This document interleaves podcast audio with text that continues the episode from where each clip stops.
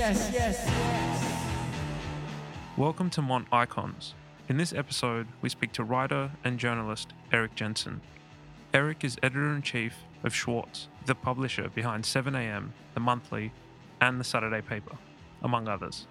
Why, why would you make things up when the truth is so wonderful? And, you know, in writing the Cullen book, many times I was just really exhausted by the lying and by the violence and um, by the trauma of the whole situation. And the only thing that kept me going back, the main thing that kept me going back, was this realization that, you know, I could sit down and write a novel and no one would point a gun at me. But um, the novel wouldn't be half as fantastical as the person I was trying to understand. Eric's book, Acute Misfortune, is a portrait of controversial Australian grunge artist Adam Cullen. Cullen was a painter devoted to his own Larrikin mythology, a construct Erik peels away. In this discussion, Erik talks about his writing process, the influence of David Marr on his early days as a reporter, and the paradox of being an editor who hates being edited. He also talks about the revival of narrative journalism and the difference between being a writer and a journalist. Erik, welcome to Mont. Thanks so much for having me. Tell me, why did you want to be a writer? You were writing music criticism when you were young. Was that your first foray, or you were doing some journal writing before that? Uh, no, I, my first writing was as a music critic. Um, I don't have like a, you know, sort of terrific story of the arc of becoming a writer that begins with a, you know, a, a childhood journal or some deep desire to be expressing myself in some way that I couldn't. I, I think um, the reason I understand now the reason I became a writer is because the world didn't make any sense to me. And I constantly felt out of step with it. And I was trying to fill in all the gaps and I couldn't do it with myself. So I started interviewing people and trying to understand other people so I could kind of understand the world. Um, and I also had a very innocent idea of what the truth was. And I really believed that if I could if I could get close to something that looked like the truth, then everything would make more sense. And, you know, if I could tell other people what I thought the truth was, then they would make more sense to me. I, I, the truth is something that I always thought would make me safe in the world. Um, but that was with a child's understanding of what the truth was. What's uh, what's the adult Erik's understanding of what the truth is? So we can get straight into the deepest. um, hopefully, vastly more plastic than than what it was when I was a kid. Um, I'm I still have a, a pretty white knight understanding of the truth. Mhm. Like I still really believe that you can talk to people and get close to telling the truth. And I believe truth is really, really important. Like I um you know, the, the book I wrote about Adam Cullen, I think is a book about what happens when you don't tell the truth. Like of the thing that ultimately killed Adam Cullen, it wasn't heroin or alcohol, I don't think. It was lies. Like I think the human creature is is so fragile in its construction that if we start to um, distort it, we change it to a point where it can no longer survive. And I think, like with Adam, he invented a role to play and played that role until he was so exhausted by playing it that he died. That he like lying is is ultimately what killed him. So I guess as I say all this out loud, clearly I still have a very innocent understanding of the truth. I still believe truth is like the thing the thing that we're here for. And I think as writers, like the truth is what we're here to look for. The change for me is that I'm a little bit um, less presumptuous about my capacity to find the truth hmm a- a- and for there to be one truth. I, I don't believe that anymore. Why, why were you drawn to musicians? Like, why, why, why did you want to write about musicians? How did you fall into that? What were you listening to at the time, too?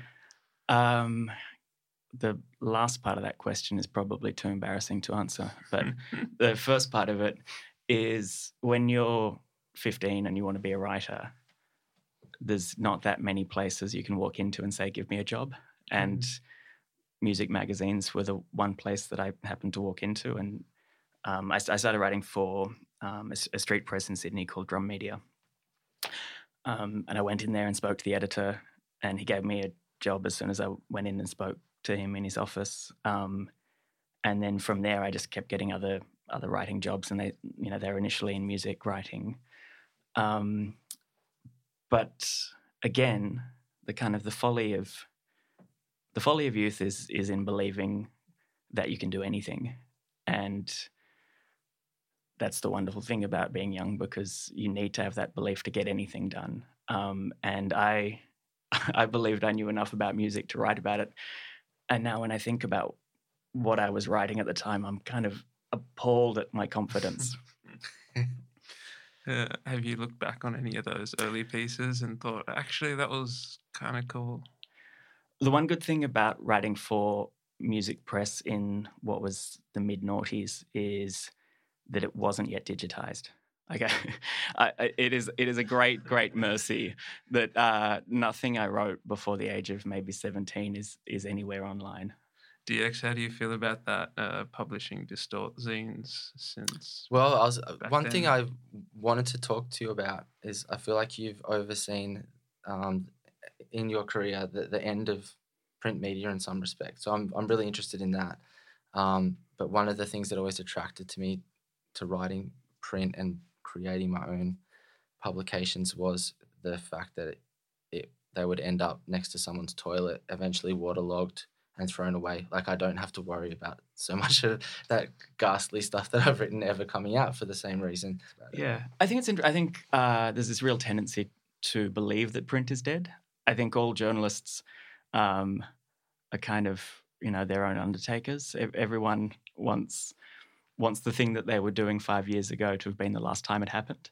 Um, and, I, and I really, I, I, just don't believe that print is dead. And so, okay, like, yeah, I, I think um, the the myth of print, I guess, the, yeah, the yeah. myth of print maybe yeah. is is um, is dead. Yeah, look, I think the other part of that is just people who are learning to write now, becoming writers now, are followed around by their mistakes in ways that mercifully you or I are not. this is true.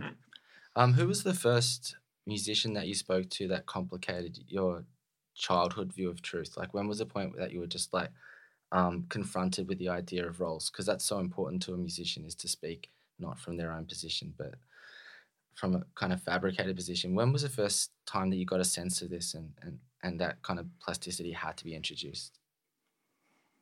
Um, I don't think it happened in a meaningful way with a musician. I think that happened later, um, covering news and and you know covering real life. Music was sufficiently removed from real life that the um, you know the shock of the true was was not there for me. But I, maybe one part of it, I, I remember at the time there was a Melbourne band called the Casanovas, and I remember going to interview them at um, what was, I guess, like Penrith Panthers or some terrible club in a sports club outside Sydney. And Shout my, out to Mount Druitt.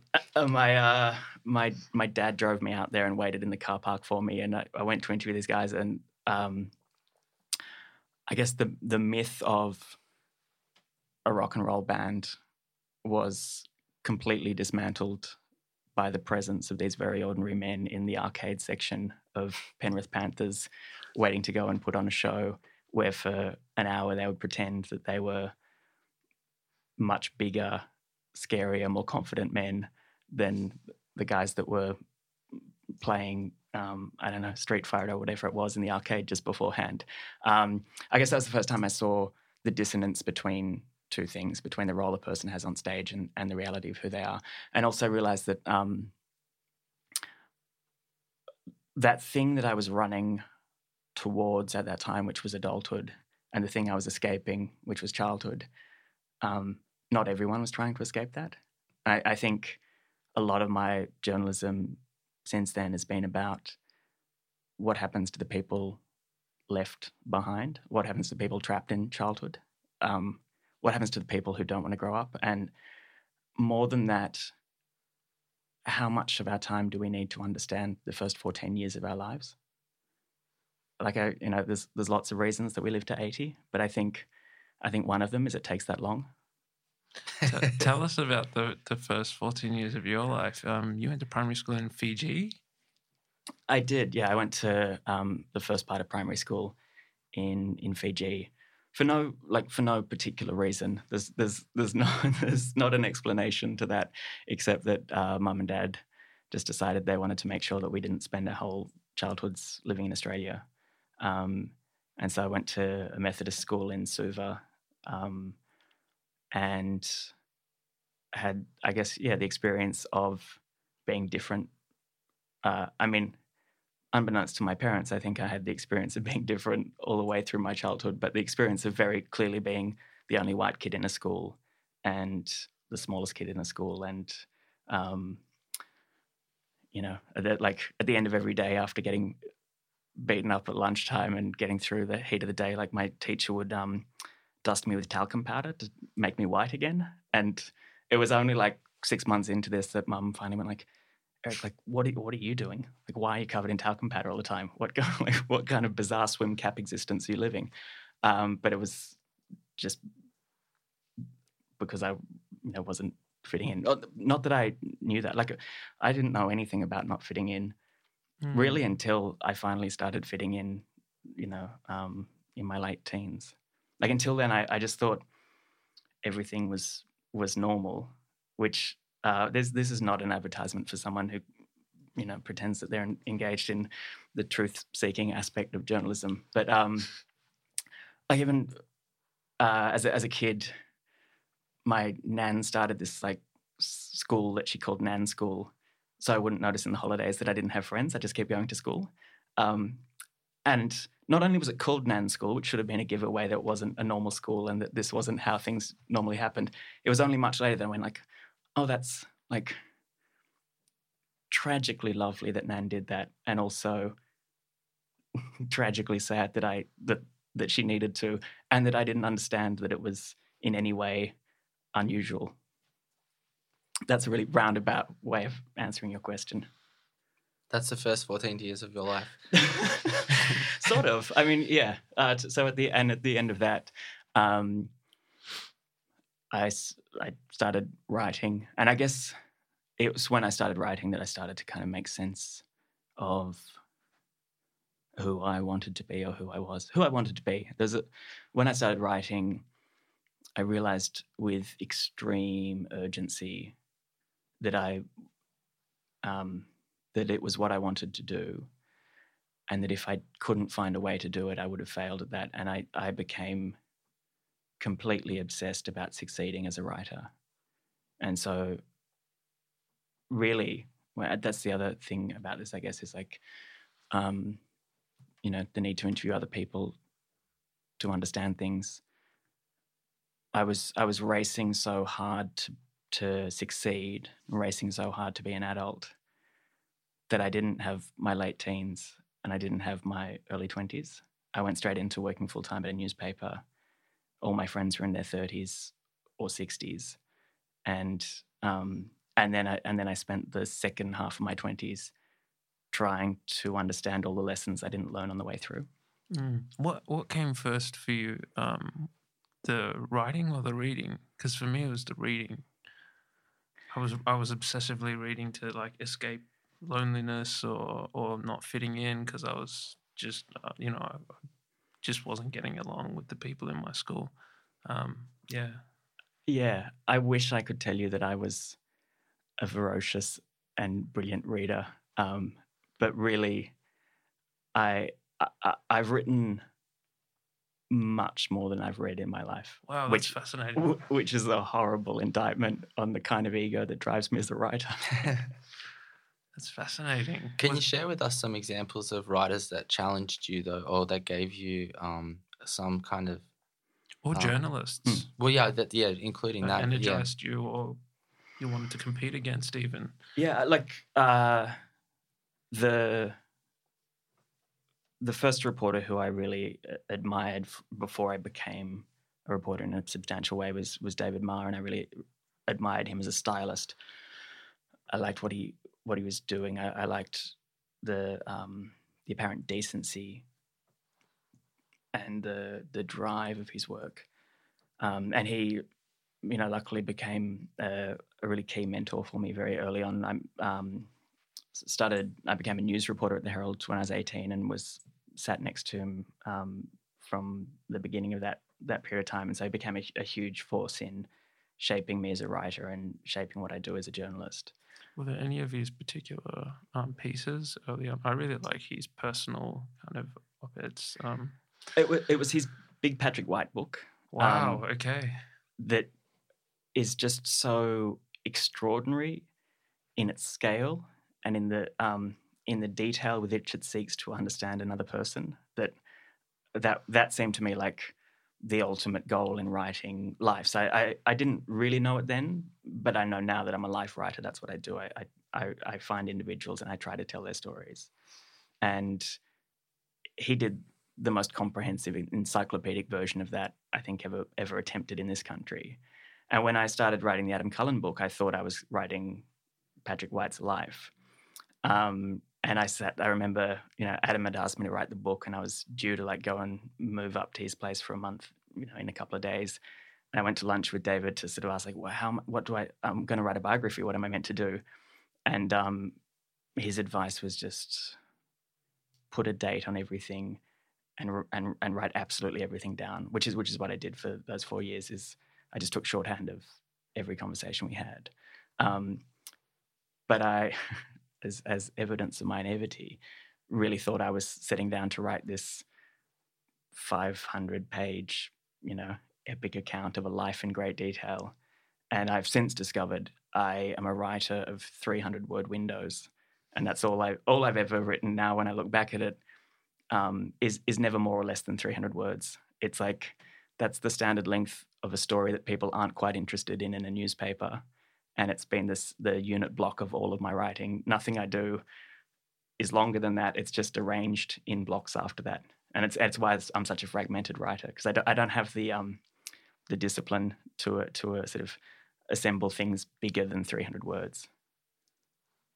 And and it's and so it's why all of my writing just is. I like to think of it like it's um it's just looking for places to put things writing, especially nonfiction writing you, you you find out as much as you can about someone, and then it's um, you know, it's like sweeping up leaves or or um, arranging bookshelves. Everything has a place. You just the, the writing is involved in finding where that place is. Hmm. Can you give us an example of something you've worked on recently, um, where you've where you've uh, where you've kind of realized that this is um, your process, or is this something that you've been aware of for a long time? Uh, I I think I, I became aware of this writing a small book about Kate Jennings and realizing um, that I write down everything I know, and when I finish a book, that's all I know about a subject. I don't. I'm. I, I'm not an editor of myself. I I tend to write a first draft and then believe that every word there shouldn't move. Um, and I arrange. I, I, do most of my writing in in my head. So that Kate Jennings book, I wrote every morning walking to work. I'd get about 150 or 300 words done, um, just in a cycle in my head. So I'd be talking it over and over in my head until by the time I got to work, I'd have 300 words and I'd write it down straight away. Um, and I realized that's that's not just a function of the distance of my of my house to my office. it's it's the you know it's it, to my mind, the length of any useful piece of storytelling that's refined to some way. Like obviously, you know, storytelling can be, you know, you can be loquacious and circuitous and tell stories that go for more than 300 words. But um, I, I, really do. I, I think of it like an atom structure in some way. It's like that's, for me at least, that's what storytelling is. It's also why I like short books. You know, like I, I sort of, I, I do believe that that a film should go for an hour and a half and mm-hmm. a book should take that long to read.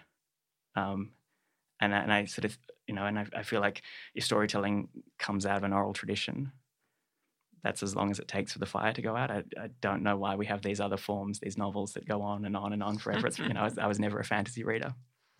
Um, and so in that, in that respect, like talking about books that changed things for me, um, Jennifer Clement is a Mexican-based um, poet, and she wrote a um, biography of Basquiat's um, like late New York years, based around his relationship with a woman called Suzanne Mallouk, and it's called Widow Basquiat. And um, I read that just after I finished, like literally weeks after I finished the Cullen book.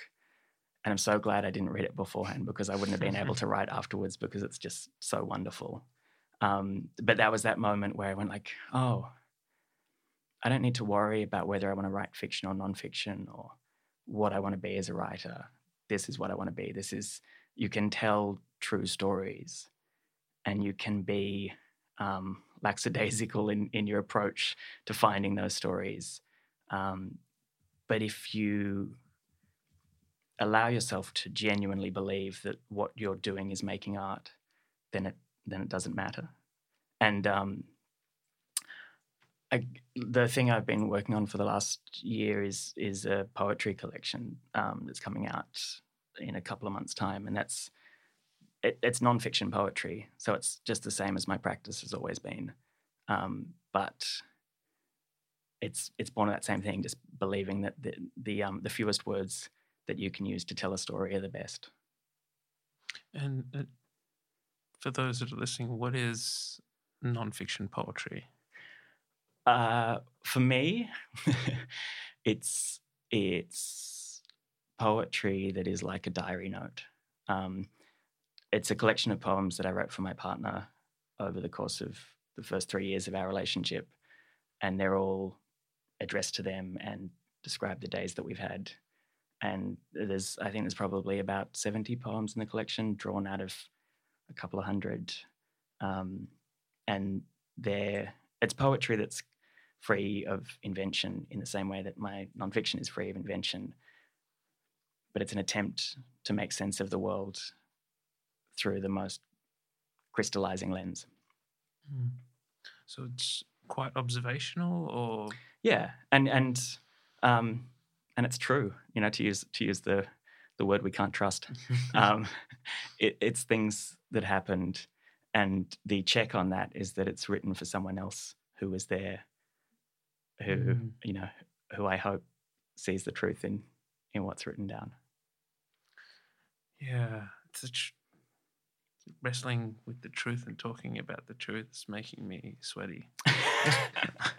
um, uh, when when you set out to start the Saturday paper, uh, um, you've mentioned in a previous interview that uh, you wanted to revive old the old journalism. What what what does that mean, and and what's the relationship to truth in in that kind of long form narrative journalism tradition? Yeah, yeah. Um, I mean, when I talk about old journalism, I'm talking about what used to be called new journalism, um, and it's it's this school of journalism that I guess was popularized in the '60s, but has its roots in the 30s, um, largely in the US largely feature writing that takes the elements of fiction and applies them to to reality, to the real world. Um, it's about long form journalism um, that's often very character driven, um, that's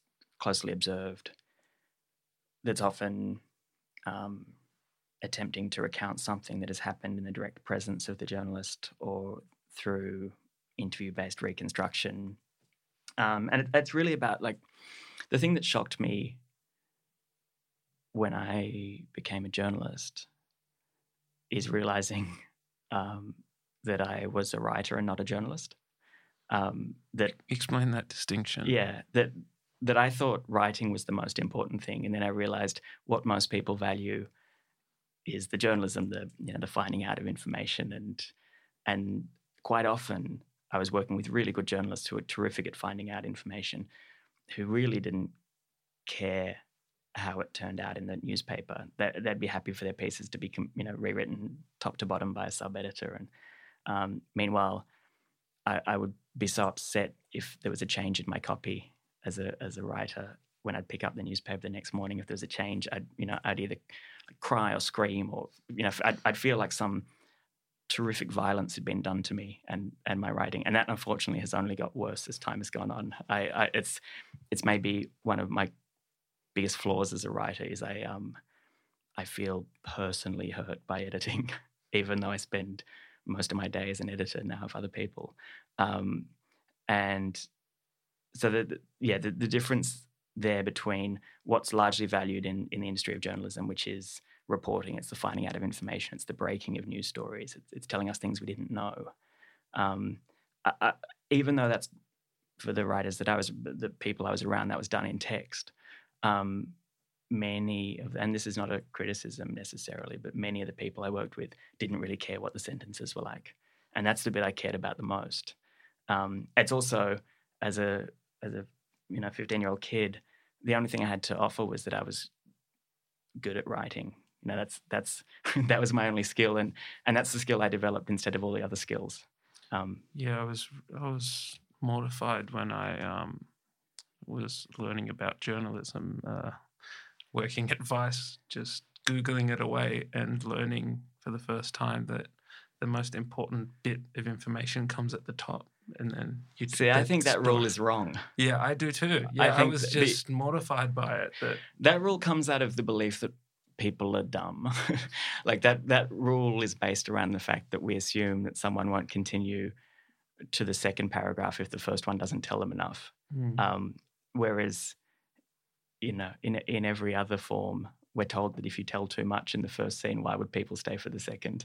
Um, but more than that, it's you know, it's based on the um, uh, on the speed of our industry. It's the inverted pyramid exists because it's easiest to cut from the bottom. And if you're cutting to fit, you know, mm. if the writer's already arranged it a certain way, then you can just cut and cut and cut backwards through the story. Um, whereas, you know, I, I, love a story that saves for the last paragraph the point of why you're mm. reading it.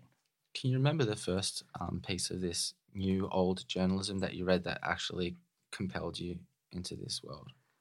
Yeah, I think it was um, it was two profiles written by um, Joseph Mitchell in the New Yorker. I think twenty or thirty years apart, both of the same man, um, and they're published together in a book that's called Joe Gould's Secret, and it's about this um, uh, man living like a sort of bohemian existence in New York City first in the 30s and then I think in the 60s is the I, I, could be wrong, but I think that's the there's a time split between when these two big big profiles, sort of 15,000 word profiles, maybe even more, were were published, and he was writing. Um, an oral history of the world that was seven times as long as the Bible or something like that, but he hadn't actually written a word of it, and he um, he was known as Professor Seagull.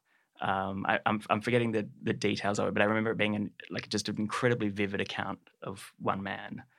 And then 30 years later, what was published was the complementary account that revealed the first account to be a, a complete fraud. And I just remember thinking, this is what it must be like to understand other people. Like, this is what it must be like to have a conversation that makes sense. Uh, and that's the thing that I w- had always wanted. That's that's why I wanted to be a writer. And um, we know now um, sometime after um, Joseph Mitchell's death. And I should say, after Joseph Mitchell published that second profile, he went to work every day at the New Yorker for the next 20 years or something, but never wrote another word. Just went to his desk every day and sat there. Um, partly because he had shown up the the greatest error of his greatest piece, but also because he'd done his greatest piece of writing possible. Mm-hmm. Um, we know now that Mitchell often fabricated or um, assembled characters out of multiple parts, and and a lot of what he did in his journalism uh, wouldn't be acceptable, isn't acceptable um, from a journalistic standpoint. Um, and I find it, you know, he, he desperately wanted to write a novel, he never did in his life. Um, though it turns out he did. It's just he kept calling it journalism. Yeah. Um, but that, yeah, that those two pieces I remember reading, and, and a little bit like Widow Basquiat, is thinking, um, why, why would you make things up when the truth is so wonderful? And, and you know, in writing the Cullen book, many times I was just really exhausted by the lying and by the violence and um, by the trauma of the whole situation. And the only thing that kept me going back, the main thing that kept me going back, was this realization that you know I could sit down and write a novel and no one would point a gun at me, but um, the novel wouldn't be half as fantastical as the person I was trying to understand. Mm. Um, and that's that's not to that's that's not because I'm not um, moved by fiction. Like I, you know, I, I think I think there's a great and high calling in the writing of fiction. It's not my calling, um, but I I find you know, as in Mitchell, as in Jennifer Clement, um, the attempt to make art from real people in the everyday is is a wonderful thing to be able to do in something as you know pe- pedestrian and everyday as journalism. Well, that's the thing. I think um, a lot of the Schwartz uh, titles do incredibly well, is they have a respect for style and like reviving style in journalism. That I think Rainbow Serpent was the one for me. That piece about the founder of Rainbow Serpent. Yeah, that's a piece by Martin McKenzie Murray. unbelievably like I was just so compelled by that and laughing my ass off and just completely shocked, etc.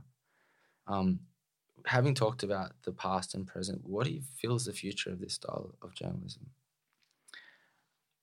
Um, I mean, there's the, there'll be lots of people who talk about how you know the narrative podcast as a form has has really reinvigorated this style of um, you know very careful plotted journalism that's character driven and you know that has its own voice and um, and I, and I think that's true.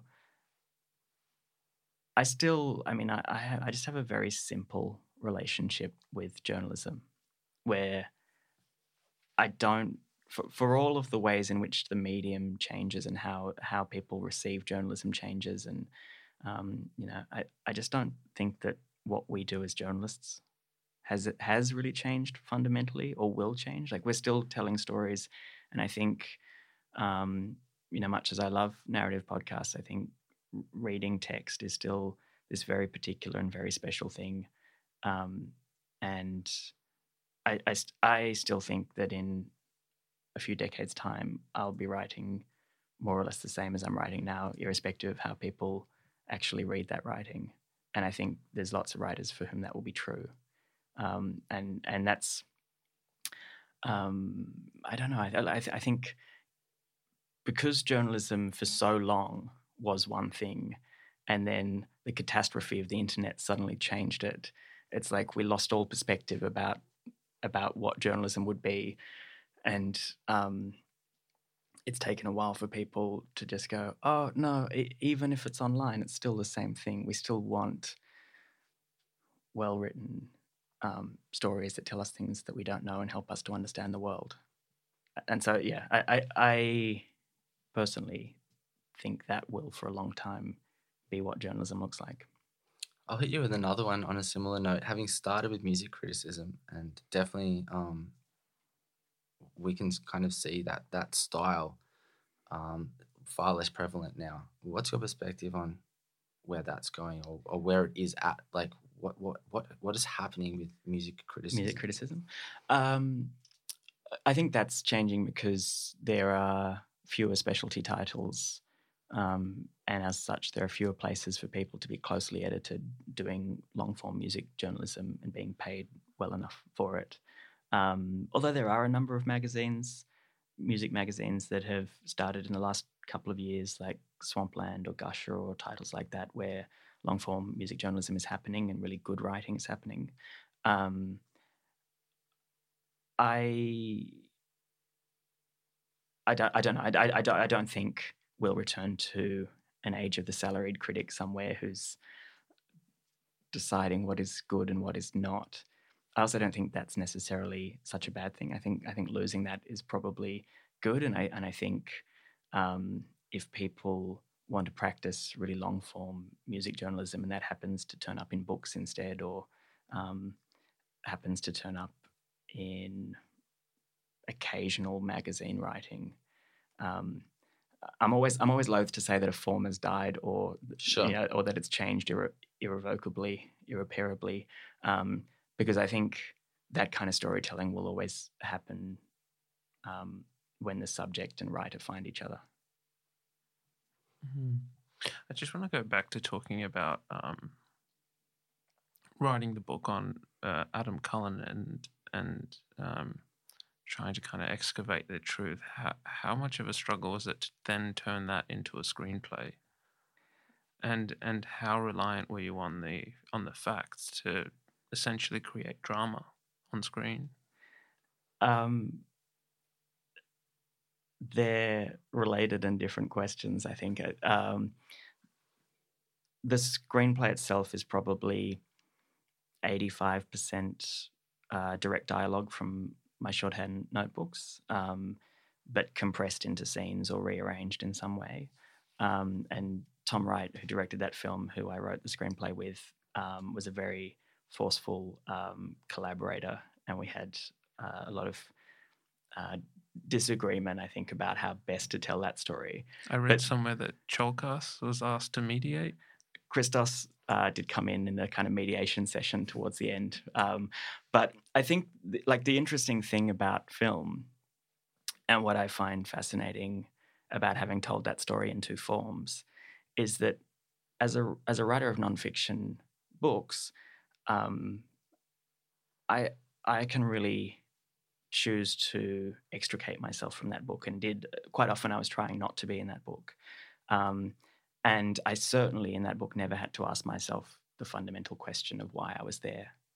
Um, and I also never had to justify to myself any of the information that was in that book because I took the view that if it happened, then it belonged. And if it was true, I should write it.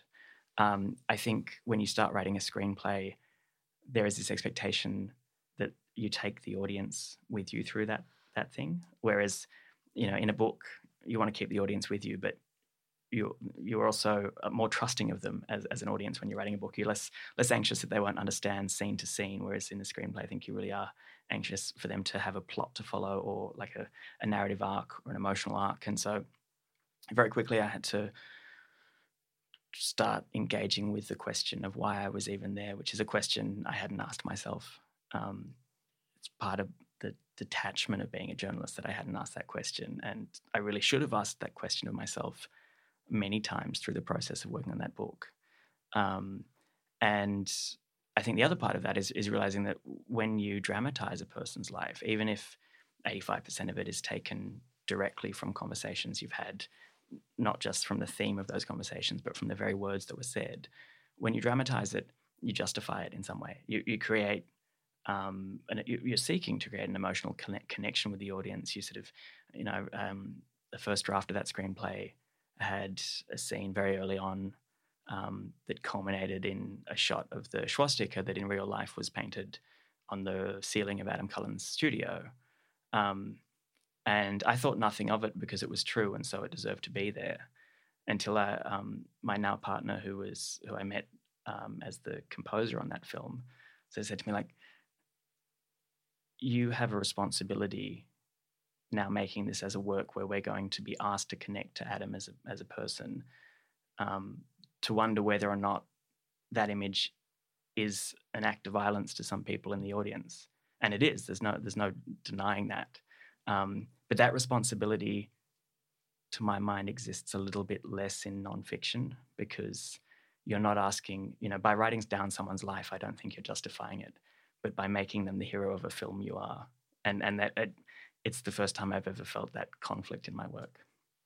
How, what did you know about Adam Cullen before you were asked to to write his become his biographer? Or, Uh, I just I knew that he was a painter. I liked some of his work, and didn't like other you know others of his works. Um, and I knew that he was a sort of uh, a slightly mysterious, eminently quotable person who seemed to have just been in the press for a long time. Um, and I was I was fascinated by um, the, the sort of mystique that he was building for himself that was so obviously constructed, um, but that still seemed strangely effective.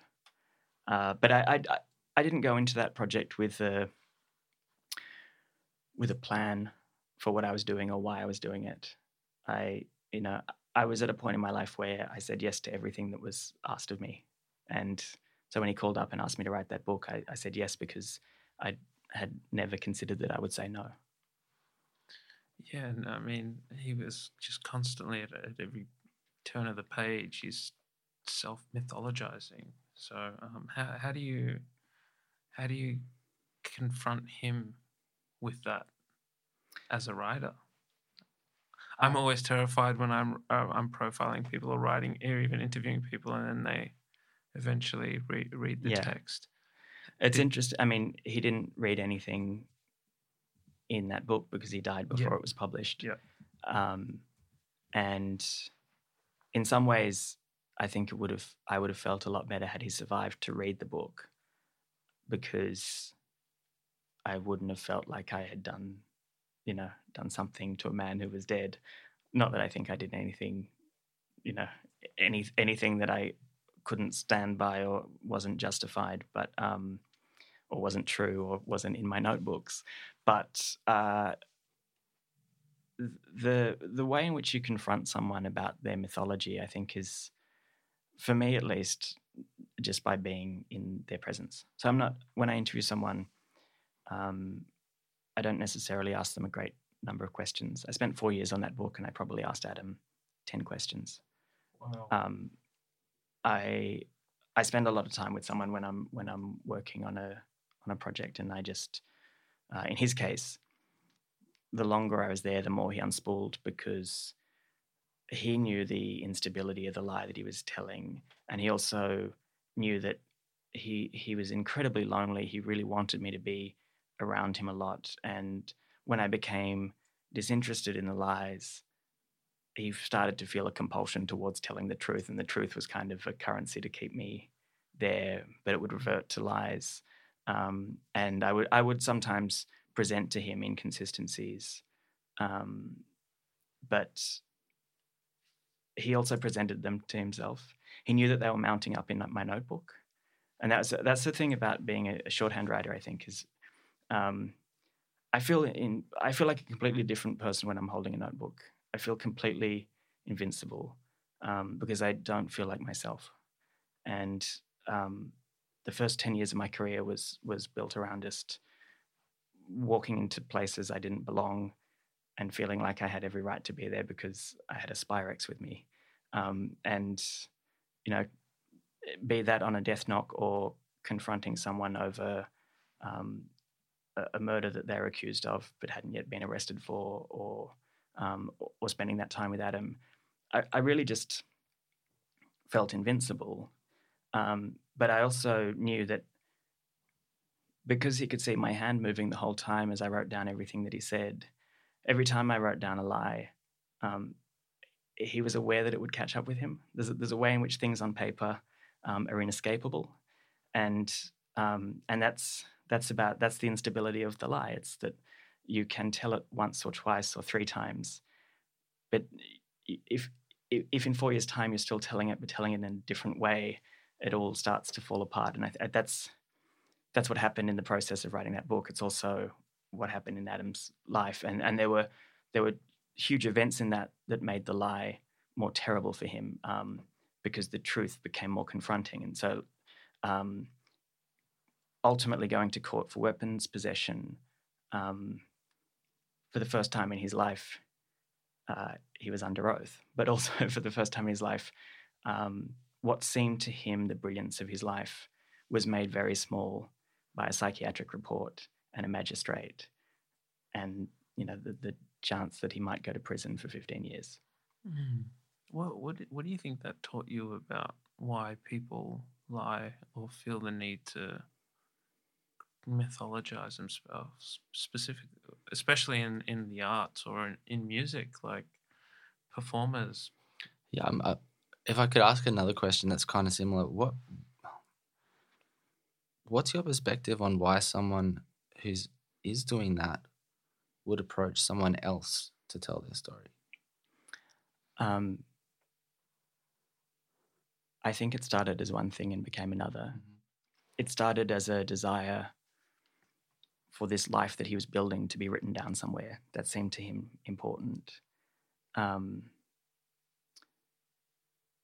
we did an interview where he finally talked about the closeted sexuality that had been a big part of the discomfort that he felt in the world and a big part of the distance that he wanted to create between himself and the world. And two things stood out about that. Um, one is he'd told me many times that he couldn't bear the thought of outliving his father, the man that was um, most significant to him in the world. He couldn't imagine being apart from. Um, and he also told me, as as the shorthand was unspooling on my page around his sexuality, um, that he wanted his dad to read that book. I think it became, in some ways, a way to tell the truth, even if he couldn't do it while he was alive. Mm-hmm. And knowing at that point, we did that interview when it was more or less certain he was going to die. Um,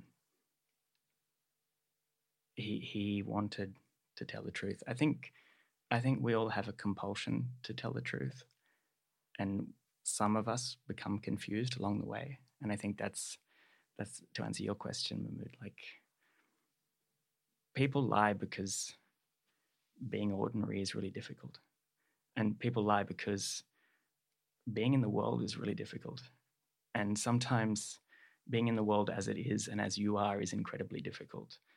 And so I I don't I'm not I don't feel judgmental about lying. I'm not a I'm not a journalist because I want to catch people out with the truth. I'm a journalist because I want the chance to give it to people. And I think, um, if anything, I have I have enormous empathy for liars and fantasists.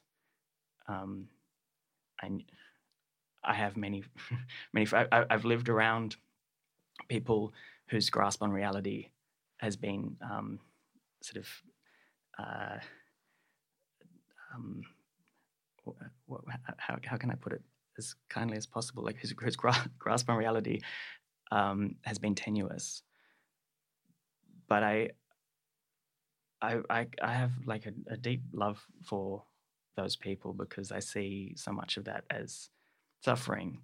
Um, I think about you know Mary Oliver describes seeing her partner develop a photograph and realizing that this life that she had as a poet and a great observer, um, as someone who who was celebrated for her powers of noticing, um, watched her partner developing this photograph and realized that like um, attention without empathy is merely a report.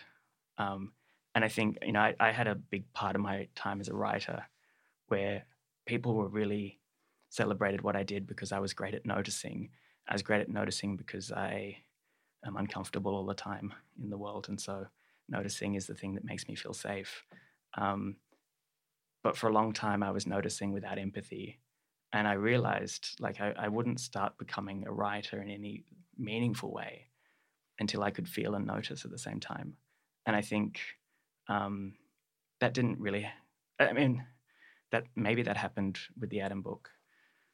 It happened a lot more with the Kate Jennings book, and I think it's clearer in my writing now um, that unless you can empathize, unless you can feel what you're doing, then all you're doing is writing it down. That's really, really interesting because I definitely, I, I kind of got a lot of, uh, there was the piece on Helen Garner was so charged with with these waves of feeling as you're reading it. Yeah, yeah. that was um, that was the first piece I ever wrote sober. Um, first piece I ever wrote with a consciousness of feeling, like with with knowing that if I wanted to be an artist, and I wanted to see if I could do it, and I wanted to see if um, if I was just good at at at doing something that looked like writing, or if I was really a writer. And I, would had this fear all my life that um, I'm a terrific mimic of other people on the page, and maybe that's all that I was. Um, and I remember, like as a kid, reading this. I think it was a Sebastian Faulks book where he mimics multiple writers' voices, And I just thought like that's yeah, that's so easy to do. Um, and that's what I had always done, and that's what people, you know, if I was writing like David Marr or trying to, or writing like, unfortunately, um, shamefully for a time, Bob Ellis, um, the you know, I was good at doing that, and, and people would respond as if I was a good writer, although I had no idea if it was me. And that Garner piece was the first time I, I really tried to see if if I could write um, as myself. And how important that process was being sober.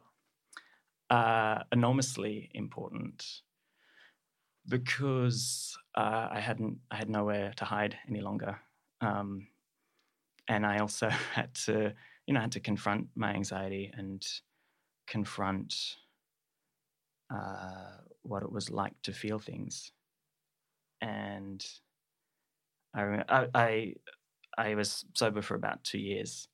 Um, I remember that whole period of time as being it was like watching the tide recede and just seeing the sand, you know, full of broken shopping carts and dead fish, and having to go and pick through them and try to make sense of myself in this awful, shivering anxiety that lasted through that whole uh, period of sobriety. I was always, I was, it, it was an incredibly anxious time. I was, I was very, very anxious through through being so because I, I just uh, hadn't realized how much um, anxiety that I lived with and, and how much I was drinking to um, just to level the anxiety.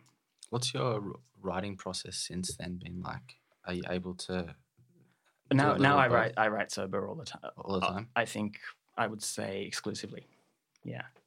Um, not not for any conscious reason, um, but just that I I like the clarity, um, and I'm less afraid of myself. I've never really written drunk or anything like that. I've never understood the that approach to writing. Yeah, I don't know why. I, I just maybe it's because um one time I got stoned and I wrote some stuff in my phone, and then the next morning I looked at it and thought, whoa. Some I hope to God I nobody ever sees this, and I am never getting stoned and writing ever again. So you don't you don't feel afraid at all when you're writing. I'm more of I'm more afraid when I, of what I've written when I'm drunk. I think because I I just uh, I'm a bit more gung ho or something, and I'll just you know I think I'll yeah. There's something about um, uh, maybe I'm too vulnerable when I'm drunk or too yeah. yeah. Yeah, I think I started writing when I was sober, so it never became a part of the process, and it would always interfere. But um, I really enjoy um, reading. Well, you When take I'm- process really your process really seriously. I mean, when we first met, you said you liked booking hotel rooms and getting slightly slightly wasted. Yeah, and writing. yeah, but that was um, I, I feel more valuable for the editing phase. It was like being able to put myself in another state to to read it. Um, that was really necessary. So I would gather notebooks and then kind of that would be take them to the Windsor Hotel. and to to kind of hide out from the world and um and do that there.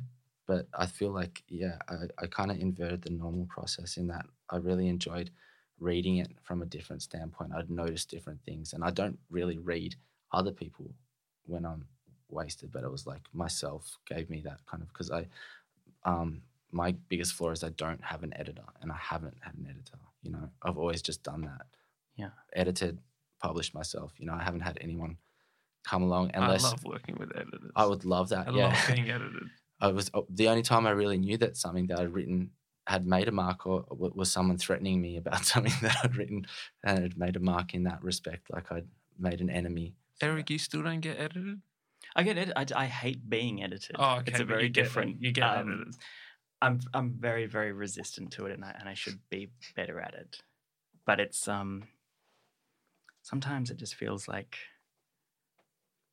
and it's it's it's so incongruous with what I spend most of my day doing, which is editing other people and helping them tell their stories and believing that I'm capable of doing that. And then if someone moves something in a sentence of mine, you know, it's uh, it's like I wouldn't come into your house and go into your living room and shit on your floor. So like, why would you put a comma in my sentence? Mm. Is the level of intensity I feel around it. Do you To have me, um, it, it makes more sense as an editor, as someone who edits every day, to be pissed off about other people. Like in I some in some corner of my mind, that makes a bit more sense. Yeah, you're being very generous. No, I think it's uh, it just speaks to my fragility and um, my inability to compromise, which produced in me ambition and success, but also makes me blind to all sorts of things. And I, and I think, uh, uh, you know, as I increasingly attempt to live consciously in the world, conscious of my own privilege, conscious of um, experiences to which I don't have access, um, experiences that have been marginalized and need to be heard. As you know, as I start this process of trying to understand the world, not as if I'm the person who will understand it, but as if I might participate in a world that understands itself, um, and that will be from viewpoints that are not my own. As I do that, I really should be relaxing some of my um, intensity around things. But if anything, yeah, the um, the longer I'm a writer, the more in, like intolerant I am of editing. What's your um, editing? Basically, W- were you to um, take an editor on your under your wing and be like, "This is the most important thing to look for"? Can you just give us a um, a kind of a first day on the job um, piece of advice? I think it's um it's probably two or three things. It's like read it once for sense. Does it make sense? And in in like one way to check if it makes sense is if it's in order. Does does it unfold in the correct order or at least one that is legible to the ordinary reader? And if you've done that, then all you're looking for, I think, is is voice and rhythm. Um, like I do everything aloud. I edit aloud. I write aloud. Um, I don't think you can hide from yourself when you're speaking, and so all of my writing, I've I speak I speak it out loud before I've written it. I write down what I've said. Um, I you know I I got upset that my um, partner hadn't read a quarterly essay I wrote last year, a year before, and um, they had to point out to me that they'd heard me like reading it aloud they'd heard every word in there. They didn't need to read it. And I was like, oh, that's actually that's a very fair point. I, I haven't been snubbed here. I've just been excessively, you know, self-indulgent on the writing process. Um, but I, I, you know, I do believe that good writing uh, is musical. That it comes from speaking. It's the same. It's, it's why I think books should be short. I, I, I really like. I, we we evolved speech, and it's it's Books the thing. should be short, but you love the Patrick White David Marr book, which is like 500 pages long. but I, I love that for the achievement, not necessarily. I- I, I love that because I loved that when I was 18, and I thought that to be capable of doing that was was to be the the best at what you could do in the world, and I still believe that to be true. I can I could spend the rest of my life writing books that are 200 pages long and make no impact on um, what it is people think to be greatness. Like until, this, this is the thing. This is the distorted thing. It's like until you write that very big book, you haven't written a book. Um, and for me, books get shorter and shorter um, because I just believe there's less and less to be said. One final question for young journalists wanting to get some recognition by a masthead or one of the Schwartz mastheads. What advice do you have for them? Um, put your writing first. And by that, I don't mean above other things in your life. I mean, be a writer, care about the sentences that you're making, care about how your story is told, care about, you know, write in the hope that you don't get edits back. I'm always amazed when writers are like, thank you for these edits. I'm like, this is not an endorsement. um, that sounds really cruel. No, editing is necessary, but we should write what we mean to say and be invested in how it's said and maybe not as invested as I feel because that's very um, it's it's destructive but um, make sure that even if you're not getting published that you get up every day and write um, and you don't become a great writer just writing journalism you become a great writer just writing um, and you become a great writer noticing set out to notice every time you leave your house. Set out to notice every time that you meet someone. Try and record everything that happens to you in a day, and try and make it as as vivid as as a novel. Um, and if you if you fail to notice something, then make an exercise of noticing. Um, my I, I think I, I think I notice my noticing comes at it like a neuroses, um, and it's always just you know I, I I, I, count up the buttons on people's shirts and I notice every, like, I notice everything about people. I think because I'm I'm just scanning around me all the time, very anxious about what's happening and, and really trying to make sense of it. Um, but I do think, really, it's it's cliche to reduce writing to that thing where you say writing is because everyone has like you know writing is theft or something tedious. But you know like writing is noticing. I really believe that. Um, and so do that. Make that make that your craft, and then just pitch, just pitch and pitch, because the more you know, the more you write and the more you pitch, the, the better you are, even if what you're doing isn't yet good. Writing is, I think this when I read Helen Garner or when I read Jennifer Clement. Um, writing is the destruction of the ego as well. Like, mm. I am trying to find a way to be vulnerable as a writer. I'm trying to find a way to destroy myself as a writer. And by destroy myself, I mean take apart the self, the you know, the kind of notion of the self, not not to not to do any damage to my physical self, just to take the ego apart so that what is left on the page is as close to a feeling truth as you can find. Um, I hate sentences where I know that the person who's written them is satisfied about where they're ending.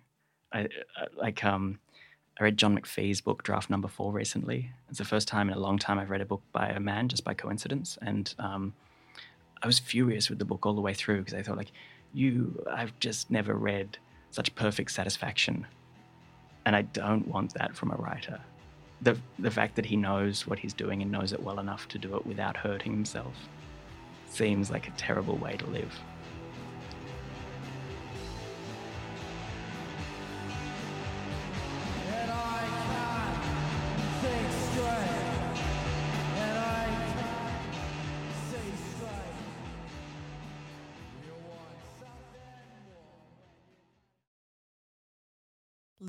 Litmus Media.